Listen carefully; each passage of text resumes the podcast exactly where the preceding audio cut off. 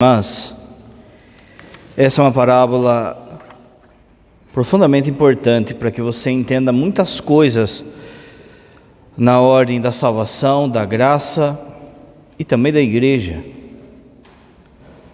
Tem muitos detalhes aqui que podem esclarecer muita coisa que talvez você ainda tenha dúvida. A primeira coisa é, você viu que tanto na primeira leitura quanto no Evangelho, Jesus, Deus e Jesus no Evangelho usa de o sentido do reino dos céus, do céu, como uma festa de casamento. E de fato, toda a Bíblia vai falar disso.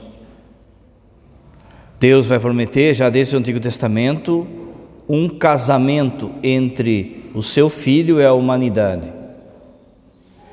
E aqueles que se veem dignos, forem dignos, a participação nesse casamento. Só para pegar, por exemplo, o final da Bíblia, que é o livro do Apocalipse, no fundo é um livro que fala de casamento. Entre tantas dificuldades, há um noivo e há uma noiva. E o final do livro acaba com a vitória do noivo e com o encontro com a noiva, que se fez pura, imaculada, sem mancha. Essa é uma palavra importante hoje. E ali as bodas do cordeiro. Se você lembrar, se você ver a parábola, você vai perceber que são necessárias duas coisas para participar dessa festa de casamento. O primeiro é aceitar o convite. Um rei preparou a festa de casamento do seu filho, mandou chamar os convidados, mas eles não quiseram ir. Repara que a primeira coisa é aceitar esse convite. Muitos foram chamados no dia de hoje, por exemplo, para estar participando desse banquete que é a Eucaristia. Mas se viram com outros compromissos. Como na parábola, um foi cuidar do campo, outro foi cuidar de ganhar dinheiro, outro foi descansar. Se a gente olhar para o mundo de hoje, você percebe justamente isso. E toda vez também que você falta da missa, é isso que está rolando. Você despreza o convite de Deus e escolhe algo mundano. Não, hoje não, hoje tem jogo. Não, hoje eu quero descansar. Não, hoje eu tô é, tenho que fazer churrasco, vou fazer churrasco. Deus então envia o seu convite e por muitas vezes a gente está de ombros. E você viu qual foi o destino daqueles que deram de ombros. Se você olhar, por exemplo, para sua família, olha para sua família, entre irmãos, é, filhos, primos, quantos hoje escutaram esse convite e vieram? Aquele que o Padre sempre fala, você já virou resto. Quem escuta o convite já é o resto, como na parábola. Depois que as pessoas não aceitaram, o, o rei mandou: vai lá e convida todo mundo, então, convida é, pobre, doente, convida todo mundo. Muitos se perdem, por exemplo, em, em preocupações do trabalho, do dia a dia, do descanso, da bagunça. Pensa só o que está acontecendo aqui na nossa paróquia, né? aí no Maída. Será que escutaram o convite de Deus? Você já pensou o que rolou, o que está rolando de bebida, de droga, de sexo, de violência contra a mulher numa festa dessa? Veja que as pessoas são capazes, você está vendo aí, de vir de outro país, virem de longe, enfrentar a chuva, o barro, mas o convite de Deus não vai. Quando o convite de Deus, por exemplo, de vir na missa, demora mais que uma hora, uma hora e meia, a pessoa já começa a reclamar. A primeira coisa, então, é aceitar o convite.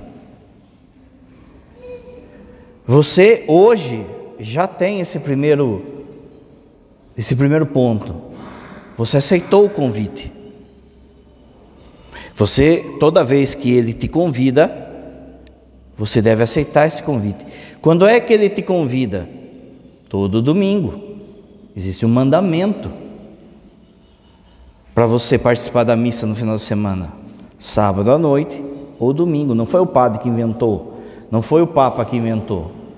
Ele deu esse mandamento: guardar domingos e dia de festa de guarda.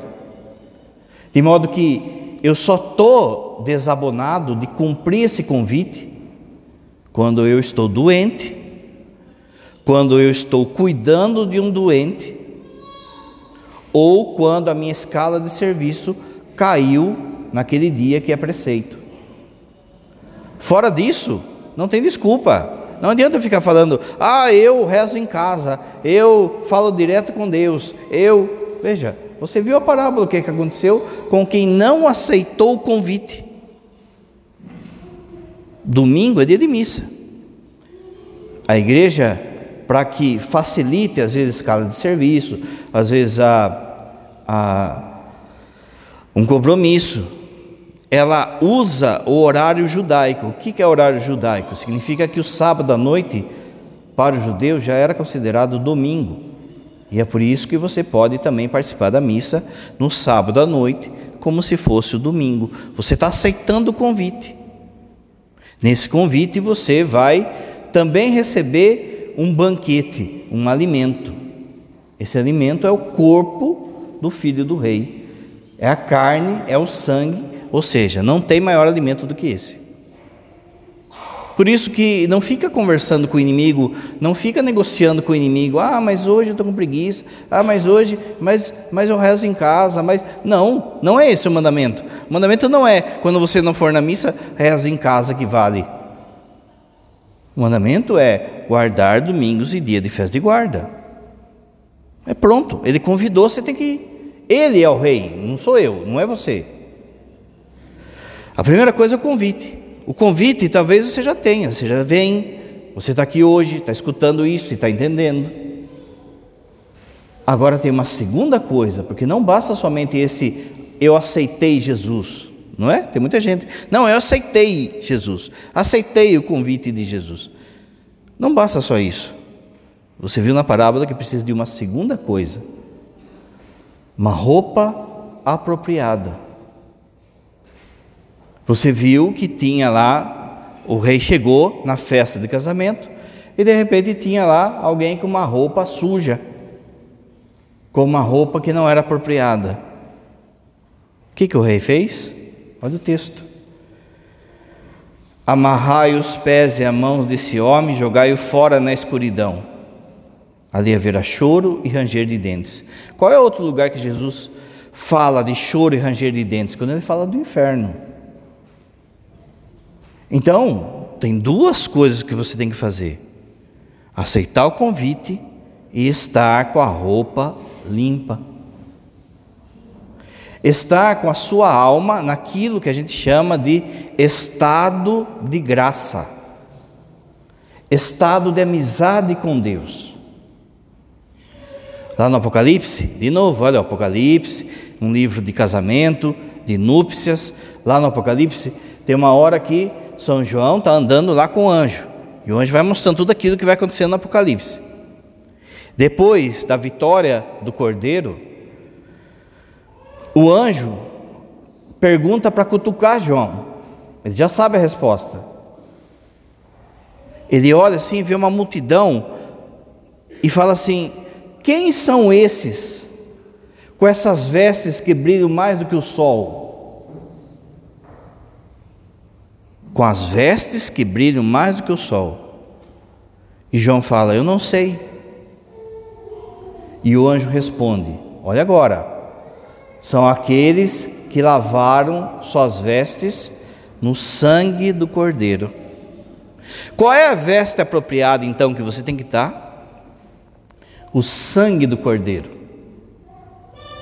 Quando a gente está revestido do sangue do Cordeiro, a gente está naquilo que a teologia chama de estado de graça,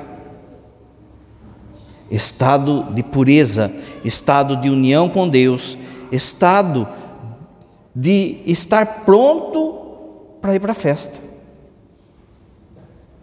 De modo que, se uma pessoa morre e não está lavado no sangue do Cordeiro, vai acontecer o que aconteceu aqui no rapaz da parábola.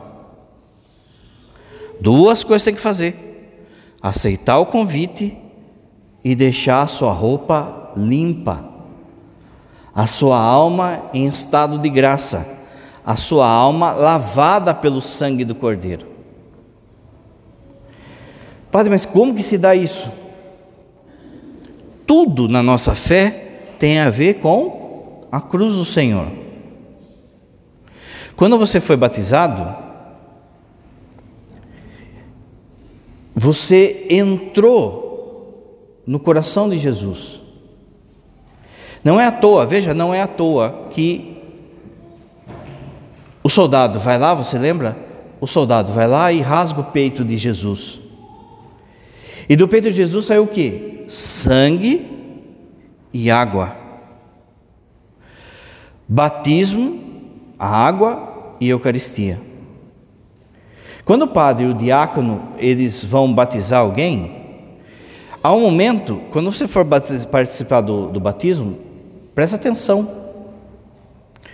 Às vezes no batismo a turma fica prestando atenção mais na criança, nas crianças, igual casamento, fica prestando mais atenção mais na noiva, do noivo, do que naquilo que Deus está falando ali para o casal ou para os padrinhos e para as crianças. Há um momento no batismo em que o padre e o diácono, eles, eles pegam o sírio pascal, que é aquela velona comprida, e eles machucam a água.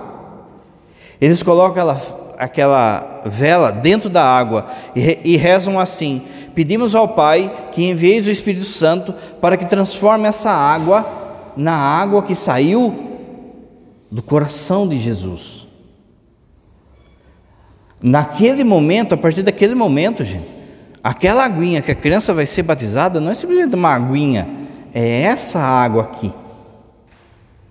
De forma que é por isso, por exemplo, que se pode batizar por imersão. Quando pega a criança assim e enfia dentro da água. Não é porque é bonitinho, ah, é engraçadinho ver o menininho lá peladinho lá, tá. Não é porque é isso, é porque o que está acontecendo ali? Aquela criança está entrando no coração aberto de Jesus. Como ele entrou no coração aberto de Jesus, ele se torna um com Jesus. Ele está aqui, ó. Ele está com a sua veste lavada. O sangue dele lavou aquela criança. E é por isso que a gente fala que quando a criança é batizada, que, que acontece? Primeira coisa, apaga o pecado original. Se lavou, o sangue de Jesus te lavou, apagou o pecado. Não existe pecado que o sangue de Jesus não possa apagar. Repara que não é graça, não, aliás, não é mérito da pessoa. Ah, tem que batizar quando tiver adulto, porque daí ele escolhe. Gente, não é mérito meu. Não é mérito seu o batismo, é graça, é de grátis, entende? Ele dá de graça, ele quer dar o seu sangue de graça. Se você então é um pai consciente, uma mãe consciente, um padrinho consciente, você pensa: qual é o melhor presente que eu posso dar para o meu filho? Desde criança já morar aqui dentro. Por isso que, a, a igreja batiza quando criança. Não é eu tomo a decisão e aí, ah, não, agora eu posso escolher o. Não, é de graça. O que, que aquela criança fez para merecer morar aqui? Não fez nada, não rezou o terço, ela não dava comida para pobre, ela não, ela não fez nada, ela é uma criança, não fez nada. Mas é graça. A partir disso, ela está com a roupinha para ir para o céu. Veja, nada na igreja é à toa, gente. Porque é que as crianças têm que vir com roupa branca, e aí o padre e o diácono abençoam a roupa. para simbolizar o que aconteceu na alma da criança. Foram lavadas pelas vestes do cordeiro. Quando a criança entra aqui, no batismo, entrou no coração de Jesus, apaga o pecado original, nos faz membros da igreja. Por que membros da igreja? Porque a igreja é o corpo de Cristo, São Paulo. A igreja não é um CNPJ, a igreja não é humana, a igreja não é um, uma associação de pessoas. Está na Bíblia. A igreja é o corpo místico de Jesus. Se a igreja é o corpo místico de Jesus, quando você é batizado, você entrou em Jesus, você se tornou membro da igreja. É por isso que não se batiza de novo. Está batizado, já entrou. Daqui a pessoa sai só se ela for para o inferno. O batismo faz com que a gente se torne filho de Deus. É no batismo, gente. Olha de novo. Por isso que é o maior presente que um pai e uma mãe pode dar para o seu filho é batizar a criança. Porque vai fazer dessa criança filho de Deus. Por quê? Porque o filho único de Deus quem é? É Jesus. E a gente? A gente é filho de Deus quando a gente entra nele. A gente se torna filho dentro do filho. São Paulo vai dizer filho adotivo de Deus. Não é assim que a gente reza, não creio que Jesus é o único filho. Por que ele é o único filho? Porque só ele é Deus. Mas quando a gente participa dele, da vida dele, tudo aquilo que Jesus é, a gente também se torna filhos adotivos. que mais? Se a gente está nele, Jesus está onde? Está no céu. A partir do batismo, então, você ganha a roupa para ir para o céu. Você está com a roupa, que é aquilo que a gente chama graça, estado de graça, estado de amizade com Deus. Vou dar outro exemplo. Quando você foi batizado, é como se Deus esticasse do seu coração um fio uma linha. Ele pluga no seu coração. Você está unido a Ele. Você está em estado de graça. O sangue que Deus bombeia lá em cima, você recebe aqui. O sangue que você bombeia aqui, Deus recebe lá uma comunicação entre céu e terra na sua alma. Conforme Deus bombeia o, seu sangue lá, lógico que é um exemplo aqui, mas conforme Deus bombeia o seu sangue lá, você obedece aqui, a relação sua com Deus vai se fortalecendo. Então é como que essa salinha ela fosse engrossando, engrossando, engrossando, ficando cada vez mais forte. Se você olhar o exemplo da roupa, é como se cada vez mais a sua roupa ficasse mais bela, mais bela. Por quê? Porque ela reflete Deus. Você lembra Apocalipse 12? Olha a Virgem Maria, ela não é deusa. Nossa Senhora não é deusa. Você católico sabe. Mas ela é aquela que mais se revestiu de Deus. Apareceu então um grande sinal no céu, uma mulher revestida de sol. Ou seja, é uma roupa como o sol, é a graça nela. Ela se veste de Deus, ela se veste da graça. Portanto, só dá para participar da festa do Cordeiro se você aceitar o convite e se revestir de Deus, e andar na graça, e andar com a roupa limpa. No começo da igreja, os adultos, eles eram batizados no sábado santo, no sábado da Páscoa. Quando eles eram batizados, o bispo colocava neles uma roupa branca. Mais ou menos como é hoje. A criança fica lá com a roupinha branca, não é? Mas ali era o bispo que colocava uma roupa branca neles. E falava assim para eles: Semana que vem, vocês têm que voltar aqui com essa mesma veste, com essa mesma roupa. Vocês não podem tirar, vocês não podem sujar. Pensa, uma semana com uma veste, que nem essa do padre aqui, ó. Não uma camisa, que nem essa do padre. A pessoa ela tem que ficar é, uma semana com essa veste. Hoje, o segundo domingo da Páscoa é chamado de Domingo da Misericórdia, mas nessa época era chamado de o Domingo Branco. Por quê? Porque vinha aquela multidão que foi batizada no Sábado Santo vestido com essa veste. Agora pensa assim: se o bispo desse para você essa veste branca e falasse: Olha, você tem que aparecer que semana que vem não pode tirar e não pode sujar. Imagine o cuidado que você vai ter para que isso não aconteça. É não é? Você não vai comer churros, comer churros com a roupa. Você não vai comer churrasco com a roupa. Você vê o barro que está aí, você está vendo o carro vindo ali, passando, você já, opa, peraí. Porque se a pessoa viesse com a veste suja, ela não podia entrar. Repara então que a primeira coisa que acontece no batismo é você receber a veste.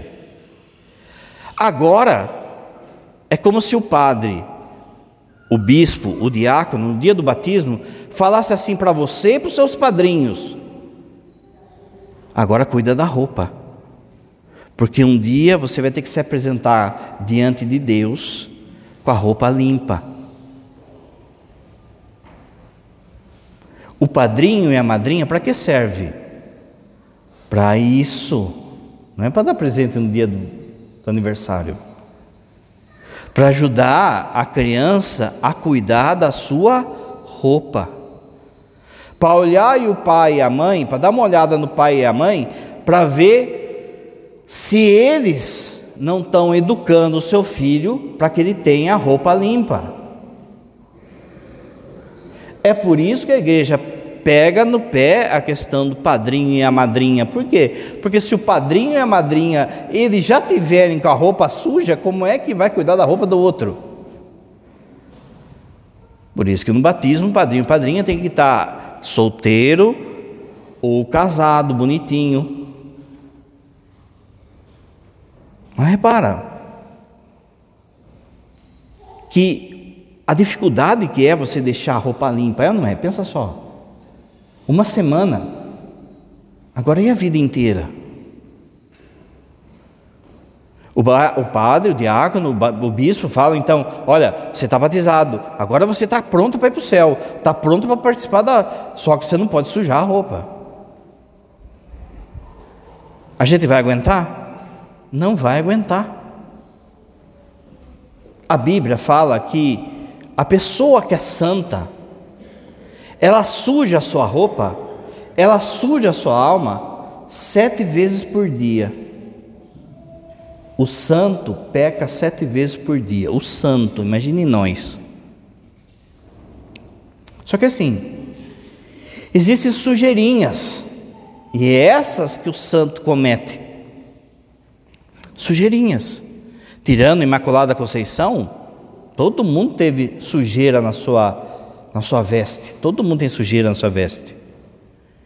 A sujeirinha é fácil de limpar. Faz de conta, você vai numa festa de casamento. E de repente seu filho, seu sobrinho vai brincar com você e espirra um refrigerante lá na sua veste. Espirra uma coisinha na sua veste. Você vai lá no banheiro, não é? Passa lá uma aguinha, passa alguma coisa, pronto. Volta para a festa, ninguém percebe e você continua. Essas sujeirinhas são aquilo que a gente chama de pecados leves. Fofoquinha, mentirinha, raivinha em casa, sabe? Aquela raivinha que sai às vezes com o marido, com a mulher, com, com irmãos, aquela raivinha. Quando é assim, lembra, não dá, nem com sujeirinha não dá para participar da, da festa do cordeiro. Eu tenho que buscar limpar essa sujeirinha. Como é que eu limpo sujeirinhas? Vindo na missa, no momento que a gente pede perdão na missa. Não tem um momento que a gente pede perdão na missa? Esse momento, o que a gente está fazendo? A gente está limpando as sujeirinhas. Quando você reza, quando você reza o seu terço, quando você é, faz uma adoração ao Santíssimo, além de deixar a veste mais bela, ela também vai limpando a veste. Quando você ajuda as pessoas, ajuda os pobres, ajuda os doentes, todo ato bom que você faz, além de Deus te dar bônus, te dar um prêmio, você limpa a sujeirinha, toda coisa boa que você fizer. No exemplo da corda, é como se você sujasse a corda. A corda está ligada com Deus. Mas esses pecadinhos aí vai sujando a corda. Você faz caridade, você reza, você faz uma penitência, você sofre com paciência, você, você vai purificando essa corda. Só que existem pecados que rompem a corda. Não Deus, a pessoa. A pessoa corta a corda com Deus. Acabou a ligação com Deus. Se ele cortou a corda, acabou a ligação com Deus. Se acabou a ligação com Deus ele morre com a corda cortada, não dá para ir para o céu. Então vai para onde? Choro e ranger de dentes. Você está na festa de casamento, só que não foi uma sujeirinha. Alguém derrubou o bolo em cima de você. Não dá para você limpar no banheiro, você vai ter que ir embora da festa.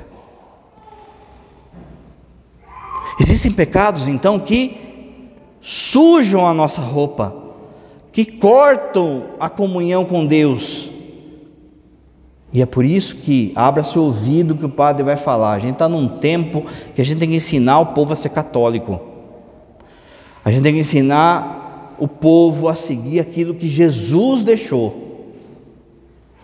Morrer em pecado grave é ir para o inferno. Por quê? Porque está cortada a corda, a roupa está imunda. Padre, mas eu aceitei o convite. Olha agora, hein? Você está aqui, está sentadinho, você aceitou o convite. Mas como que está a sua roupa? Se Deus, se Cristo entrar por essa porta agora, e falar assim: agora chegou o juízo. Cada um vem na minha frente aqui e apresenta a sua roupa. Como é que está a sua roupa? Padre, fiquei com medinho. Que bom! Que bom! Porque é isso que a gente tem que ter. A gente tem que ter um santo temor de ir para o inferno, de ficar longe de Deus para sempre. Você tem que ter medo disso. Você tem que ter medo de perder Deus, de forma que, e se, justo naquela hora, que eu fiz um pecado grave, Deus me chama. Olha só. Pega essa festança que está. Já pensou uma pessoa que Está ali na zoeira, na droga, na bebida, não sei o quê. De repente, a hora que vai voltar para casa, está mamado, bate o carro, morre. E aí? Repara só que, da parte de Deus, o sangue não falta. Mas é preciso uma responsabilidade da parte de cada um. Padre, eu percebi que eu já cortei essa corda aí agora. Eu percebi que eu sujei ou estou sujo. Eu percebi que eu fiz pecados graves. Daqui a pouco o padre vai falar alguns pecados graves para você ter noção, mas mais ou menos aí você já sabe. E agora? Só tem um jeito de você ficar com roupa limpa. Qual é o jeito? O sangue do cordeiro. Você tem que lavar o sangue do cordeiro, não é? Bom, mas eu já fui batizado, padre. E é por isso que Jesus inventou um outro negócio. É por isso que Jesus inventou um lava-jato, que se chama confissão. Quando você vai na confissão, você, a pessoa fez o pecado grave, ela saiu, ela está aqui, ó, ela está fora da comunhão com Jesus. Ela cortou a corda. Se ela morrer assim, não dá para ir para o céu, não dá. Eu sou o caminho, só vai por Ele. Se eu estou fora dele, não vai. Eu chego diante do Padre, que no fundo é Jesus, não sou eu que perdoo os pecados, gente. Tanto é assim que eu não posso me confessar. Eu tenho que ir para outro padre. O padre que vai me confessar, ele é a pessoa de Jesus. O padre, na missa, no batismo, na, na, na confissão, não são dos enfermos, ele está, lembra a palavra? A palavra é chique, é persona Christi. Ele está na pessoa de Cristo. Por exemplo, quando o padre vai fazer a consagração na missa, ele fala: Isto é o meu corpo. Ele não fala assim, isto é o corpo de Jesus. Jesus está nele ali naquela hora. Quando o padre te confessa, é Jesus que está nele. Por isso que o padre fala assim: Eu te absolvo. Não é eu, Enéas, eu não tenho poder para pagar pecado eu recebi uma ordem. O sacramento é da ordem. Ordem de quem? Dele. Quando o padre, na confissão, aliás, quando você chega na confissão, você está fora, você chega aqui, ó, no pé da cruz. O que, que está fazendo ali? Você está falando assim, Senhor, perdão, eu roubei, eu matei, eu deixei de ir na missa, eu adulterei, eu não sei o que, não sei o que, não sei o que. Jesus podia falar assim para você: suma daqui, seu capeta. Mas Jesus, Ele te ama, Ele quer, Ele, Ele, você não vai conseguir amar Jesus como Ele te ama. Ele faz tudo por você. Então, ao invés de Ele mandar você embora, o que, que Ele faz? Ele abre o coração dele e o sangue de Jesus cai sobre você e aí você entra de novo nele. É isso que é a confissão. É por isso que não existe esse negócio de, ah, eu confesso direto com Deus, eu não sei o que. Não, sei. não é necessário um instrumento da misericórdia, do sangue de Cristo. Esse instrumento se chama igreja. O que, por que, que Jesus, no fundo, inventou a igreja? Só para a gente se reunir no domingo? Não, ele inventou a igreja para a igreja ser o lugar em que se dispensa, em que se dá o sangue dele. Quando? Na missa, na, no, no, batismo, na confissão, todo o sacramento, é, é a igreja espirrando o sangue dele em você. Na hora em que você vai lá e fala, Padre, eu peço perdão a Deus porque eu roubei, eu matei, eu falei mal do outro, eu não sei o que, não sei o que, não sei o que. O padre levanta a mão, e no ato de levantar a mão, é como se a mão do padre tivesse, fosse uma brocha. E essa brocha tivesse ensopada com o sangue de Jesus. E o padre fala assim: Eu te absolvo. Eu quem? Não é eu, Enéas. Eu quem? Eu, Jesus. Eu te absolvo em nome do Pai, do Filho e do Espírito Santo o sangue dele cai sobre você, sobre a sua história. E se você de fato está arrependido, não há pecado no mundo que esse sangue não perdoe. O cara matou, matava, era assassino de aluguel. O cara era vivia na droga e matava e adulterava e isso, aquilo, outro. O cara percebeu um dia: eu estou longe, eu estou sujo, eu estou imundo. Deus foi chamando ele, Deus foi chamando. Ele chega lá diante da cruz dele, diante do Padre, e fala os pecados. Por que, que tem que falar? Lembra do filho pródigo? Quando ele vai lá para longe, ele fala assim: Vou voltar para o meu pai e vou falar. Pai, pequei contra o céu e contra ti. Já não mereço ser chamado teu filho. Trata-me como a um dos teus escravos. Não é isso que ele fala? Quando ele vem, ele fala para o pai. Mas ele fala, o pai só deixa de falar a primeira parte. Ele chega para o pai e fala: Pai, pequei contra o céu e contra ti. Já não mereço ser chamado teu filho. Quando ele vai falar de escravo, o pai fala: opa, peraí. Acabou, vem aqui. O que, que acontece daí? Roupa, anel, sandália, olha aí. Quando a pessoa então veio, se confessou, esse sangue lavou. Eu te absolvo em nome do Pai, do Filho e do Espírito Santo. Pronto, a veste está restabelecida. A corda que liga até Deus está restabelecido. Repara então, olha quanta coisa vai dando para você entender. Por que, que não pode comungar quando eu estou em pecado grave? Porque eu estou na situação desse cara. Eu estou na festa, mas eu não posso participar. Padre, mas como que eu faço? Eu não sabia disso. Eu sou segunda união o meu casamento, o primeiro casamento, deu rolo, deu ruim, e não sei o que, não sei o que. Meus irmãos, olha só, situação difíceis, vem falar com os padres. Os padres vão orientar você.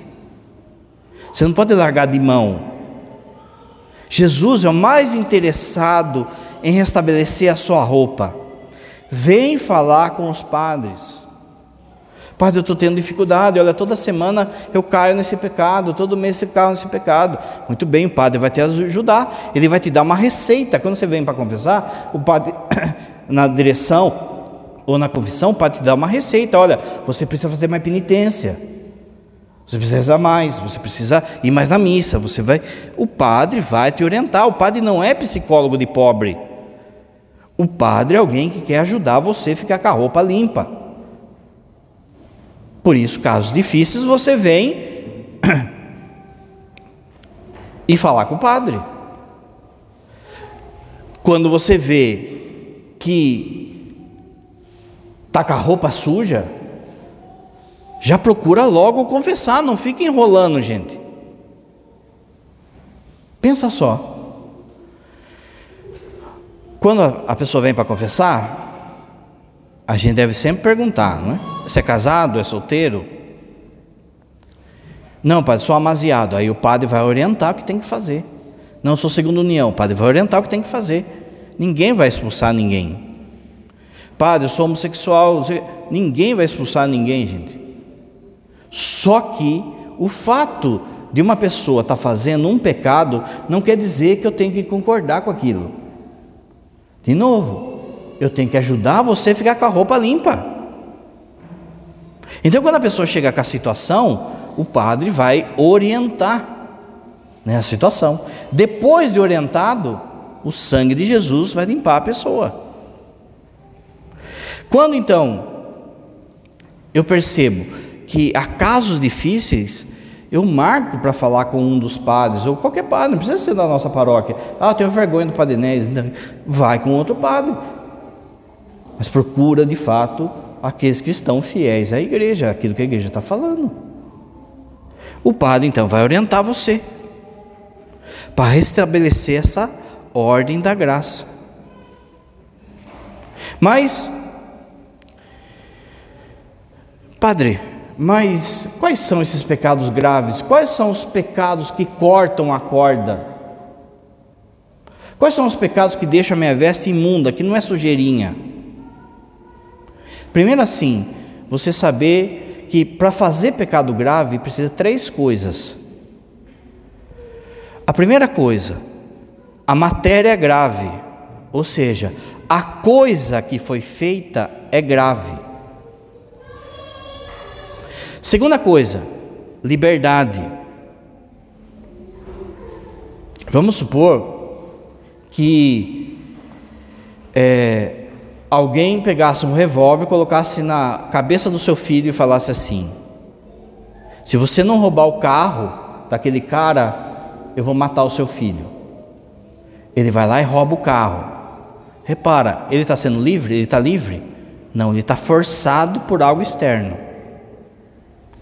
Mas só que assim, gente, 99% das vezes a gente está fazendo de modo livre. Eu quero fazer. Terceira coisa, ter consciência de que é pecado. Ou ter a capacidade de saber que é pecado. Eu sei que é pecado, eu estou livre e vou fazer mesmo assim. Veja, pensa assim: uma criança, um, um adolescente que tem problema mental, e ali, naquela coisa, ela sofre de uma, é, assim, de uma ansiedade ou de uma obsessão, e aquela pessoa com problema mental, ela fica se masturbando toda hora. Repara que ela não tem consciência, percebe? A coisa em si é grave, ela está livre, mas ela não está sem consciência. Você já tem consciência. Três coisas então: a matéria grave, a liberdade e a consciência. Quais são as matérias graves? De modo geral, quando a gente faz um pecado grave, existe um negocinho aqui no nosso coração que já apita. Opa, vacilei. Não, agora eu fui grosso demais. Agora foi estúpido demais. Agora essa mentira foi uma mentira grande.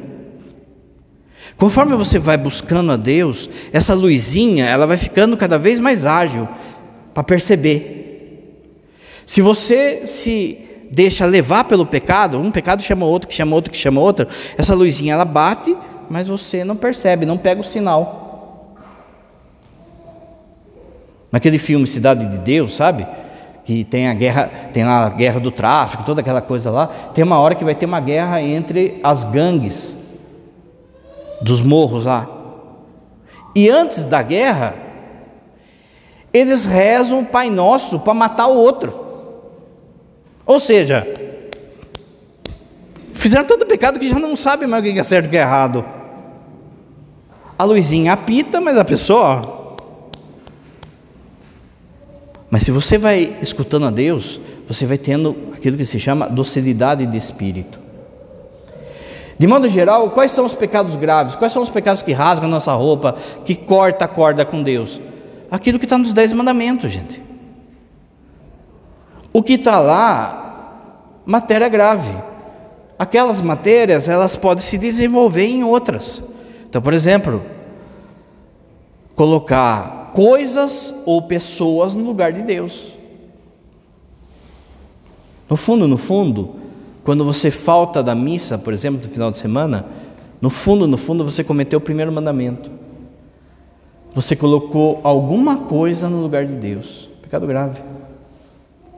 É o churrasco, é o descanso, é não sei o que, é isso, aquilo outro. Quando a gente é idólatra, idolatria em relação a dinheiro, a uma pessoa, eu só sou feliz se essa pessoa estiver comigo. Você é um idólatra. Porque a única pessoa que é capaz de fazer você feliz se chama Deus. As pessoas, elas são degraus para você alcançar Deus. O seu trabalho tem que ser degrau. O seu dinheiro tem que ser degrau. Se ela for o fim, você está sujando a roupa. Se ela for a meta da minha vida, você está sujando a roupa. Segundo mandamento, lembra? Não tomar seu santo nome em vão. Você não pode brincar com o nome de Deus. Olha na internet aí, está cheio de gente brincando com o nome de Deus. Mas não é só isso. Quando, por exemplo, eu caio em superstições, adivinhação de futuro, horóscopo, magia, tudo isso tem a ver com o nome santo de Deus. O pai não vai explicar aqui, mas se cai contra o segundo mandamento. A ninguém foi dado tentar descobrir o futuro, descobrir o que, vai acontecer, é, fazer elementos mágicos. É... Você não pode debochar do nome de Deus, colocar o nome de Deus, de Jesus, em piada. Você não pode debochar da Virgem Maria. Você não pode debochar da Eucaristia. O terceiro mandamento, lembra? Guardar domingo, dia de festa de guarda. Domingo ou sábado à tarde é dia de missa, não tem negócio. É um mandamento, não fui eu que falei, não foi o Papa que falou. Quem que falou? Foi Deus. Ah, mas eu rezo direto com Deus. Não está lá escrito no mandamento isso. De novo, tem a ver com o sangue de Cristo. Por mais que você reze bem na sua casa, não se compara com o sangue dele. O quarto mandamento é honrar pai e mãe. Veja, briguinha é pecadinho, sai briguinha em casa, não sai, sai disso que me diz. Mas, por exemplo, às vezes a pessoa, outro dia o padre atendeu uma adolescente que quer matar o pai. Outro dia o padre atendeu uma pessoa que estava apaixonada pelo pai. Gente, vocês não têm noção o que o padre fala. Quando a gente está na confissão, a turma chega e descarrega o seu pior em cima da gente. Aqui entra um monte de coisa também, o padre não vai falar. Dá uma olhada no catecismo, você vai ver que tem um monte de coisa. Por exemplo, o respeito à autoridade, o respeito ao país. Por exemplo, depredação, a pessoa fica depredando as coisas aí, achando que é pecado grave. Ostentação, não é? Tem certas marcas de tênis, tem valores aí de tênis, de camiseta, de perfume, que se tornam pecado porque é uma afronta a quem está passando fome. E a gente vê, se põe na internet lá, escreve ostentação, você vai ver. Outro dia o padre viu lá um vídeo, o cara colocou um monte de dólar assim na roda do carro dele e saiu queimando assim para. Pecado grave, gente. Por quê? Porque tem gente passando fome. Dá esse dinheiro para os pobres. Acúmulo de dinheiro, exploração. Olha só que coisa. Às vezes a gente existe um lucro em todo negócio que você faz que é justo. Por exemplo, o cara tem uma, uma loja de roupa, ele compra num valor, ele vai vender naquilo que é justo para ele sobreviver. É justo. Agora, existe a exploração. Só ele tem roupa no mercado. Então o que, que eu faço? Pá! O cara, ele quer comprar um carro usado. O cara, o outro cara tem um Chevette, tem uma Brasília. A Brasília vale 100 reais na tabela. Mas o outro cara sabe que o cara está apertado. Então o cara chega e fala assim: Ó, eu te dou 50 agora. E o cara está apertado, está com o filho passando fome, ele vende. E o outro sai de bonitão ainda. Olha como eu sou esperto. Não é esperto. Você está explorando a desgraça do outro. É pecado grave. Existe algo que é justo que você tem que pagar para o cara. Porque se você fosse na situação dele, com o filho passando fome, você ia vender o seu chevette por 30 reais. Explora. Por isso que a prostituta faz pecado grave, mas o cafetão vai mais grave ainda, porque ele está explorando aquilo. O drogado faz pecado grave, mas o cara que vende a droga faz mais ainda, porque está explorando aquilo. A pessoa explorará, explorará a fé das pessoas. Ih, ai, ai. Esse teatro que tem por aí de possessão, de milagres. Meu irmão, a batata vai assar. Porque não é só uma exploração ao dinheiro, mas a Deus. Pensa. Não matar, não é só matar a pessoa. Matar com a boca, matar com a língua Matar com olhar. Com olhar a gente pode matar alguém, gente. É, mutilação, automutilação, aí entra vasectomia, laqueadura. É mutilação. Mutilar as pessoas, mutilar. Matar os animais sem justo motivo, só para fazer o animal sofrer. Matar animal toda vez é pecado? Não. Quando é de fato para alimentar o povo, matar lá o boi, a vaca. Mas matar só por zoeira, pega o gato lá e. O sexto mandamento qual é? Você lembra? Não pecar contra a castidade. Não caiu, gente. Qualquer pecado relacionado ao sexo é pecado grave. Porque a matéria é grave, está lá no mandamento: não pecar contra a castidade. O solteiro tem que viver como solteiro. O corpo da namorada não é dele. O noivo não está casado ainda. O casado tem que ter relacionamento somente com a esposa. E não pode fazer o que dá na cabeça. O padre tem que viver como padre, ele não pode. O heterossexual, o homossexual, todo mundo tem que viver a castidade.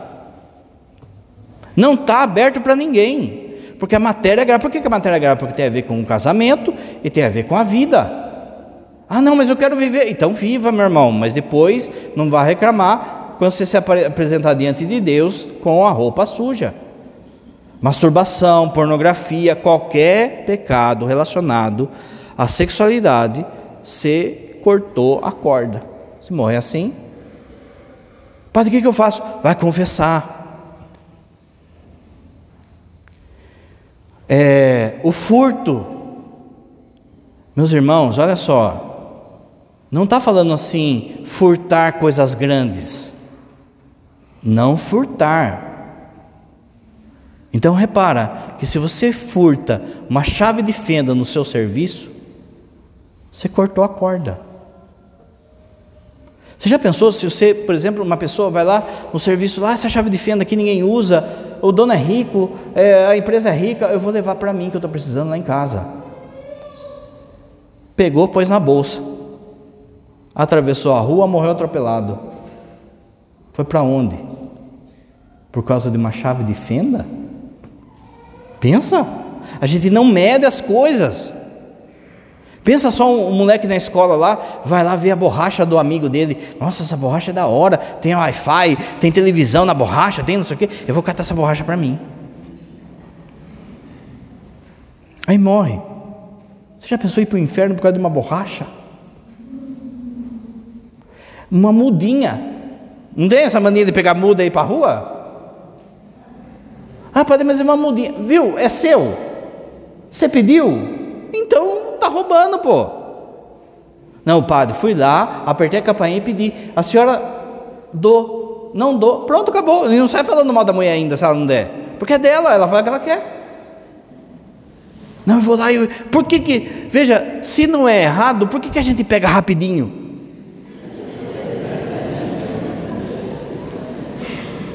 Outro dia eu vi uma mulher roubando tapete, da, um vídeo da mulher roubando esse tapete que fica na porta da, da, da casa da pessoa. Você já pensou em ir para o inferno por causa de um tapete, gente? Você romper a amizade com Deus por causa de um tapete, a gente pensa que roubo. É, é lógico que a gravidade daquilo que é roubado vai aumentando. Então, uma coisa é roubar um tapete, é grave, roubar uma chave de fenda. Agora, outra coisa é roubar da saúde, por exemplo. A batata vai mais ainda, não é? Mas veja, você não pode se vender por. É, levantar falso testemunho. Existe fofoquinha, né? A língua coça assim, ó. É, Olha o cabelo da fulana hoje. Viu? Fofoquinha. Mas existe fofoca que a coisa vira um terremoto. Divide família, divide pessoas, fala mal. É, inventa coisa do outro, inventa, fa falar o pecado do outro é pecado também, gente. É maledicência. O nono mandamento, o décimo mandamento tem a ver, não é? É a questão do desejo, da cobiça, cobiçar a mulher do próximo, o homem do próximo, as coisas alheias, aquela inveja. Não é pecado você, olha, o meu patrão, ele tem uma Ferrari. Se Deus quiser, um dia eu vou trabalhar e vou ter uma Ferrari igual. Não é problema. Agora, quando eu fico triste, fico com raiva, porque ele tem e eu não, inveja. Quando sai da minha boca palavras assim, meu, esse cara não faz nada, e olha só o que ele tem. Eu vou na missa, eu rezo, eu ajudo os pobres e só me ferro. Meu irmão, essa frase está carregada de inveja.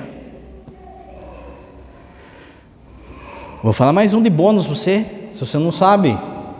Dízimo. O dízimo, gente, ou você dá ou você confessa. Há um mandamento disso. Padre é 10%? O padre cansa de falar. Não, pode ser, o certo é. Mas você dá quanto você pode. Quanto que eu posso? Não é cinco reais. Quanto que começa a ser dízimo? Quando você percebe que saiu do seu salário. Então, por exemplo, talvez quando sai dois reais do seu salário, você não percebe. Mas se sair cem, você já, opa. Então cem reais já pode ser dízimo. Mas veja, que a gente vai levando tudo assim, tudo de qualquer jeito. Confessei, estou com a roupa limpa, estou pronto para ir para o céu.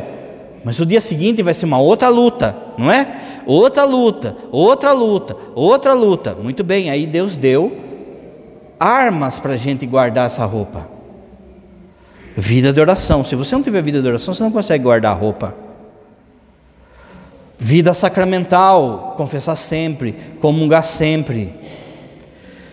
Palavra de Deus, leitura da palavra. Quarta coisa, caridade, ajudar quem está sofrendo. Isso vai fortalecendo a nossa roupa, vai deixando a nossa roupa mais resplandecente.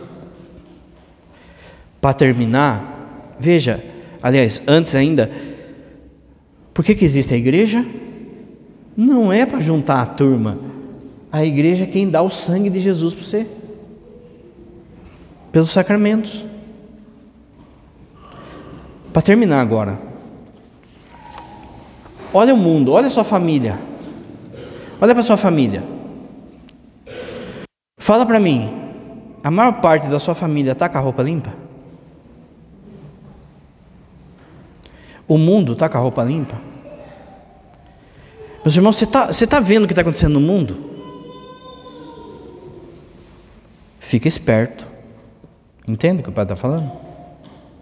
Fica atento e dobra seu joelho para que aqueles que não estão com a roupa limpa, que você ama, eles acordem. Entende? Aí entra você pedir, rezar e se santificar. É por isso que o padre fala sempre: você já virou resto. Porque a maior parte das pessoas estão com a roupa imunda. Mas está aqui no texto: o rei mandou, ninguém veio. Aonde tem mais gente agora? Lá no Maeda ou aqui na igreja?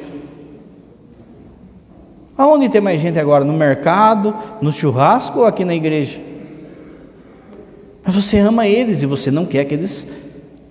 Não é? Reza, dobra o joelho. Nós estamos vivendo uma.